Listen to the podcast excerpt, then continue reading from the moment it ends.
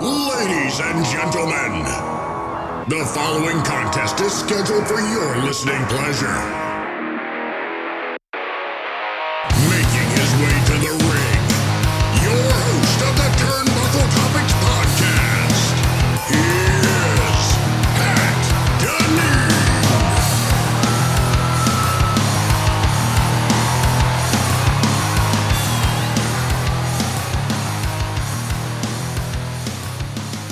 What's going on, everybody? Welcome to the Turnbuckle Topics podcast. I'm your host, Pat Deneen, and this is my review of AEW Dynamite, which took place February 7th. Overall, good show. Of course, leading into this, we had a few things to look forward to, namely another big announcement from Tony Khan. Seems like it's a monthly thing. Sometimes he delivers, sometimes he doesn't. This turned out to be pretty good for at least what we assume it will be in five weeks' time. We'll get to that. Now, Sting at 64 years old, going for some championship gold. Big deal, especially being that he's retiring uh, early next month at AEW Revolution, March 3rd. So we'll we'll get to that match throughout the course of the review, which was the main event for this episode of AEW Dynamite. And last but certainly not least, as far as one of the uh, things to most look forward to in this episode, we were getting Hangman Adam Page versus Swerve Strickland Part Three. Of course, Swerve Strickland won the first two, uh, being in WrestleDream in October and Full Gear in November. Could Hangman Adam Page finally get a victory? Uh, in this series. So, speaking of which, let's start off with that match since that started the show for AEW Dynamite. Hangman Adam Page, Swerve Strickland. Fantastic match, so much so that it lasted the entirety of 30 minutes. Seemed like Swerve Strickland was going to get the job done at the end. I mean, there was a lot of times throughout this match where it seemed like either one of them was going to get the victory. Did not happen, though. Swerve Strickland hit a vicious JML driver on Hangman Adam Page, trying to get that one, two, three. They ring the bell ringside. They're out of time before the referee could get the three. Swerve could not believe it. Hangman Adam Page escaped being uh, beaten three consecutive times against Swerve. It looked like uh, it was over and that series was done. This was, by the way, a number one contenders match for the AEW World Championship at AEW Revolution March 3rd to go up against Samoa Joe. The match was over. It was a draw, no victory. They ran out of time. And so Swerve Strickland, he got on the microphone and Hangman Adam Page was about to make his way, you know, up the ramp and go backstage. The match was over, obviously. And Swerve says five more minutes. Hangman Adam Page declines. He says, What you had to do was beat me. You did not. And so that's that. And you will not get your championship match at Revolution. He actually went on to say uh, that Swerve will, n- will now not be a world champion. And now for him, it is over, which to me is a little ridiculous because, uh, you know, I know they have the ranking system that they just brought back in 2024. It's been a while, what, a year, year and a half since they've used that whole system not crazy about it, by the way. Especially, you know, we know pro wrestling's predetermined, and the rankings. Just not a big fan of how they're doing it in AEW uh, a few years ago, even now. And so Swerve beat uh, Adam Page again, like I said a few minutes ago, in October, in November. And so, just based upon this ranking system, where I guess Adam Page has a slight edge over Swerve, that he would get this championship opportunity against Samoa Joe, it's silly. Again, Swerve was this close to uh, sweeping him three and zero in the in the series. So anyway, as Hangman Adam Page declines, five more minutes to continue on and find a rightful winner of this match. Tony Schiavone gets on the mic as Hangman's trying to leave and tells him to stop. He says because Tony Khan has made his ruling, a draw means two number one contenders, and now it'll be a three way at AEW Revolution. So now we have a three way match. Should be a fantastic main event at AEW Revolution, Swerve Strickland, Hangman Adam Page, and of course, AEW World Champion Samoa Joe. Looking forward to it. I'm sure it's going to be a killer main event. And so that's how the show started off. You know, we're already a quarter through the show. Again, no winner here, but it was a great match. We've seen it happen before. Uh, not with these two, where time ran out, but many other matches in AEW. And so we were back from commercial break here. Renee Paquette interviewed Samoa Joe in regards to this matchup that he'll now uh, see take place. Said it just having one rightful opponent. Now he's got two. And he says, We're celebrating mediocrity. Neither of these men deserve to be in the ring against me.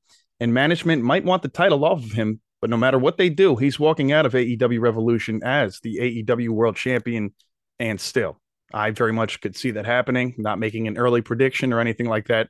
But I have a very hard time seeing Samoa Joe losing that title right away by this moment in time. It will be barely two months since he's been AEW World Champion. I think he's due for a lengthy reign at minimum, maybe the next pay per view, uh, AEW Double or Nothing in May around Memorial Day weekend or so. I could see maybe he'll then lose, but until then, I don't think uh, that title will not be leaving his side. Now, following this, we had a women's matchup. The women were on a little earlier than usual. Usually they get their 920 time spot for their one match of the night, but it was early. Glad to see that. So the number one contender for that AEW Women's World Championship, Deonna Purrazzo, the virtuosa, was ringside for this matchup between AEW Women's World Champion Timeless Toni Storm and Red Velvet. It was a good match, but we already knew the handwriting was on the wall. We knew that Toni Storm was going to get the victory and that she very much did. She won by submission with an ankle lock and a foot on Red Velvet's neck. In that post match, Toni Storm kept that hold on Red Velvet. That was until the virtuosa Deonna Purrazzo made her way into the ring, making sure that she would get off of Red Velvet. The two went face to face, and that was pretty much that. So, course, we have a little less than a month spilled until their matchup at Revolution, where I do fully expect Timeless Toni Storm to retain that championship. And uh, so that's pretty much one of the only main storylines going on in AEW in the women's division. The world title picture Julia Hart, you know, the TBS champion. I don't really see a number one contender uh, for her just at the moment. I mean, I'm sure based upon the rankings, they have a few lined up, but as far as on television, she's not really going back and forth with anybody at the moment. It's been the better part of a month now since she went back and forth with Abaddon. Now, following that, we had a six man tag team match where we saw all three members of the Blackpool Combat Club being Jon Moxley, Bryan Danielson, and of course, Claudio Castagnoli going up against three guys from CMLL. Uh, of Mexico. This was a pretty good match, honestly. Uh, Blackpool Combat Club, big fan of them, especially when you see these three together. Nothing against Wheeler Yuta. I think he's fantastic. Uh, but seeing Moxley, Danielson, and Claudio, I big fan of all three uh, since their WWE days, even now to their AEW days. Uh, so they got the victory here. Claudio had hit one of the guys with a low blow and a folding press uh, for the one, two, three. And that was pretty much that. They're badass. Blackpool Combat Club. They've been a solid faction for uh, at least the better part of a year and a half on their way to two years now. Um, so again, anytime seeing those are that is a group of guys that I would love to see win the AEW World Trios Championships. Uh, Mox Danielson and Claudio. Hopefully, they get a run at it uh, before they, you know, whenever they disband. Hopefully, no time soon. So after this matchup, it was finally time for Tony Khan's big announcement. He goes on to say he's excited. We might have heard earlier from the TD Garden that AEW will be back in Boston on March 13th in just five weeks' time for AEW Dynamite slash Rampage and it will be a big night for the entire pro wrestling industry. And it will be a supercard entitled AEW Big Business. He went on to say tickets will go on sale this Saturday at 10 a.m. and that this will be one of the most important nights in AEW and a night the entire industry will remember. Who will be making their debut on March 13th at the TD Garden in Boston, Massachusetts. All signs are leading to formerly known as the boss, Sasha Banks, now known as the CEO, Mercedes Moné. It's exciting stuff. Now, it's been rumored that she's been on AEW payroll uh, since January at least. And news actually broke earlier Wednesday that, look, she's going to be there March 13th at the TD Garden, Boston, Massachusetts.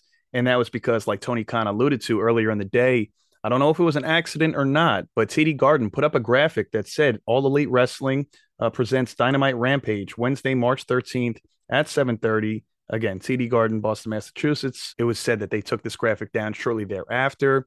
Maybe they were uh, jumping the gun on the surprise. Um, but nonetheless, Tony Khan did confirm that uh, indeed we will be getting this event taking place, this special edition of Dynamite, uh, now known as Big Business. If you look at the graphic, it is right up the alley of a Mercedes Moné, or formerly known as the Sasha Banks, just by the color scheme, the presentation with the you know baby blue with the purple background. If you've seen the graphic, you know what I'm talking about and uh, even the S in business, it's a dollar sign. Again, Mercedes Moné, right? Moné. Uh, so look, it looks like we're finally going to get to see the uh, debut of uh, Mercedes Moné. And even if you look to the back of the graphic on the left hand side, right under the words TD Garden, it says Boston, B O S S T O N. And both of the S's are again are shown as dollar signs, alluding to Sasha Banks, Mercedes Moné. So it's pretty much unofficially confirmed that we will be getting her debut March 13th. And it was said the past few weeks, too, another reason they were holding off on her debut uh, was to kind of let Sting get his flowers, right? Let everybody enjoy his tour the last uh, couple months of 2024 until his retirement date of March 3rd. Here she'll show up a week, week and a half later. It's the ushering in of a new era, especially for the women's division over there in AEW. This is huge. You know, we haven't seen Britt Baker in a while. The return of Jamie Hayter should be soon. She's been out with injury since last fall when she dropped that championship uh, to Toni Storm. And I mean, really, the entirety of that whole AEW women's division shaping up to be pretty good, whether they're showcased on AEW or Ring of Honor. Uh, the whole thing is you just need to book them for matches, and you need to book more than just a couple of women in an upward trajectory. You know, a lot of them fall by the wayside, but look, the talent is there. Hopefully, Mercedes Moné showing up uh, will not just be good for her own self or her own sake, but hopefully will help all the other women uh, around her. She's always been a big advocate on building up the division, you know, making them feel important. She was like that in NXT, in WWE specifically. So hopefully that carries over to AEW. So, you know, I wish her all the best. That's exciting for the whole locker room. And honestly, AEW is on a pretty good trajectory here because Will Ospreay uh, will be showing up soon. Hopefully, Okada, it seems, doesn't seem like he's going to WWE now. And it's been rumored lately she's no longer in talks with WWE uh, former NWA Women's Champion Kamille, also a big pickup. If you're not familiar with her, uh, she's a force to be reckoned with, that's for sure. So AEW seems to be making some big moves here, and hopefully they do right uh, by each and every one of these talents. Uh, so that's exciting stuff. And uh, just in a few weeks' time, right? Again, tickets go on sale this Saturday, 10 a.m. for uh, AEW Big Business in Boston, Massachusetts at the TD Garden. So following this, we had a matchup with Chris Jericho going up against Konosuke Takeshita.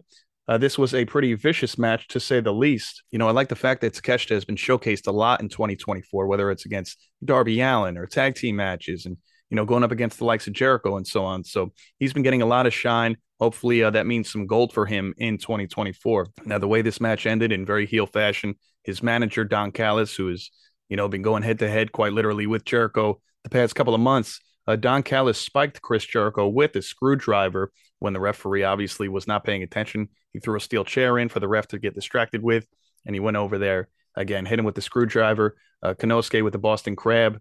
Uh, Jericho for a moment though he was he was back. He didn't you know he raised his hand for the third time, you know thinking it would fall like the first two, and he stayed with it. He tried to get over to the rope, but Takeshita just dragged him in the center of the ring, and it was just a matter of moments till Jericho tapped out and he won by submission. Now, before I knew it, it was time for the main event of AEW Dynamite. I'm like, how do we get here already? But then I forgot the first half hour consisted of Adam Page first Swerve Strickland in that 30 minute match that turned out to be a draw. So I said, here we go. It's time for the AEW World Tag Team Championship titles to be on the line.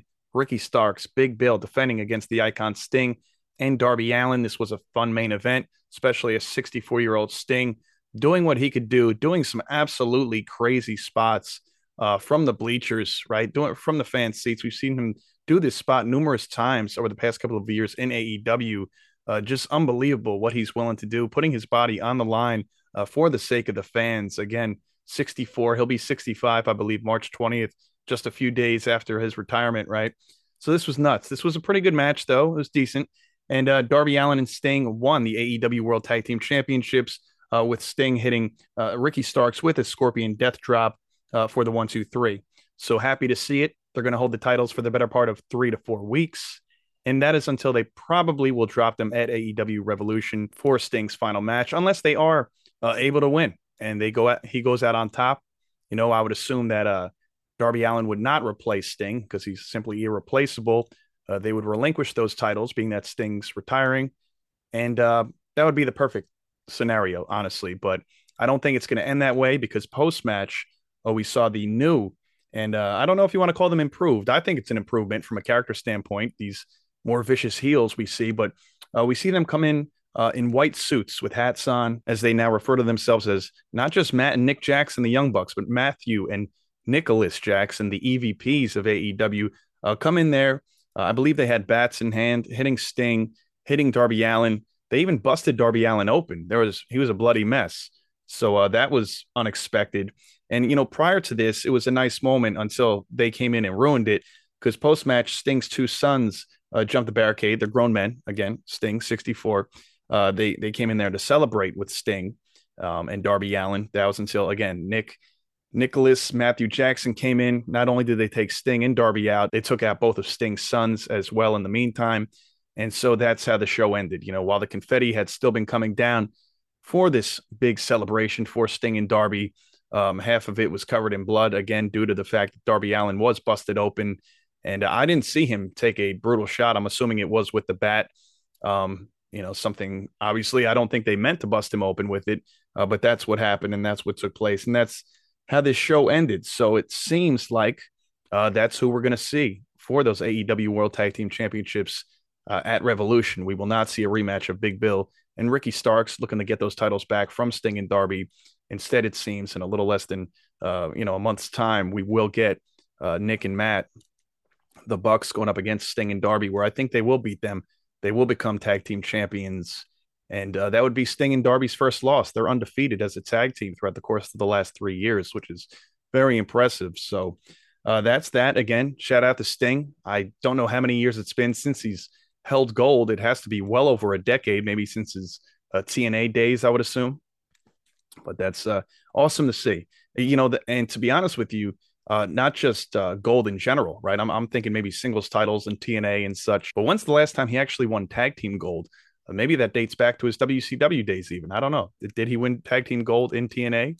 You know, maybe somebody uh, can answer that one for me. So, uh, again, that was AEW Dynamite. That was pretty much it. And it was a good show. You know, it was, uh, in my opinion, it was quality over quantity. Again, the first match took up the first quarter of the show, which I'm not opposed to. If it's a good quality match, not just nonsensical filler, I'll take that any day of the week. So that's what we had for Dynamite on February 7th. So, as always, folks, thank you for tuning in to the Turnbuckle Topics podcast.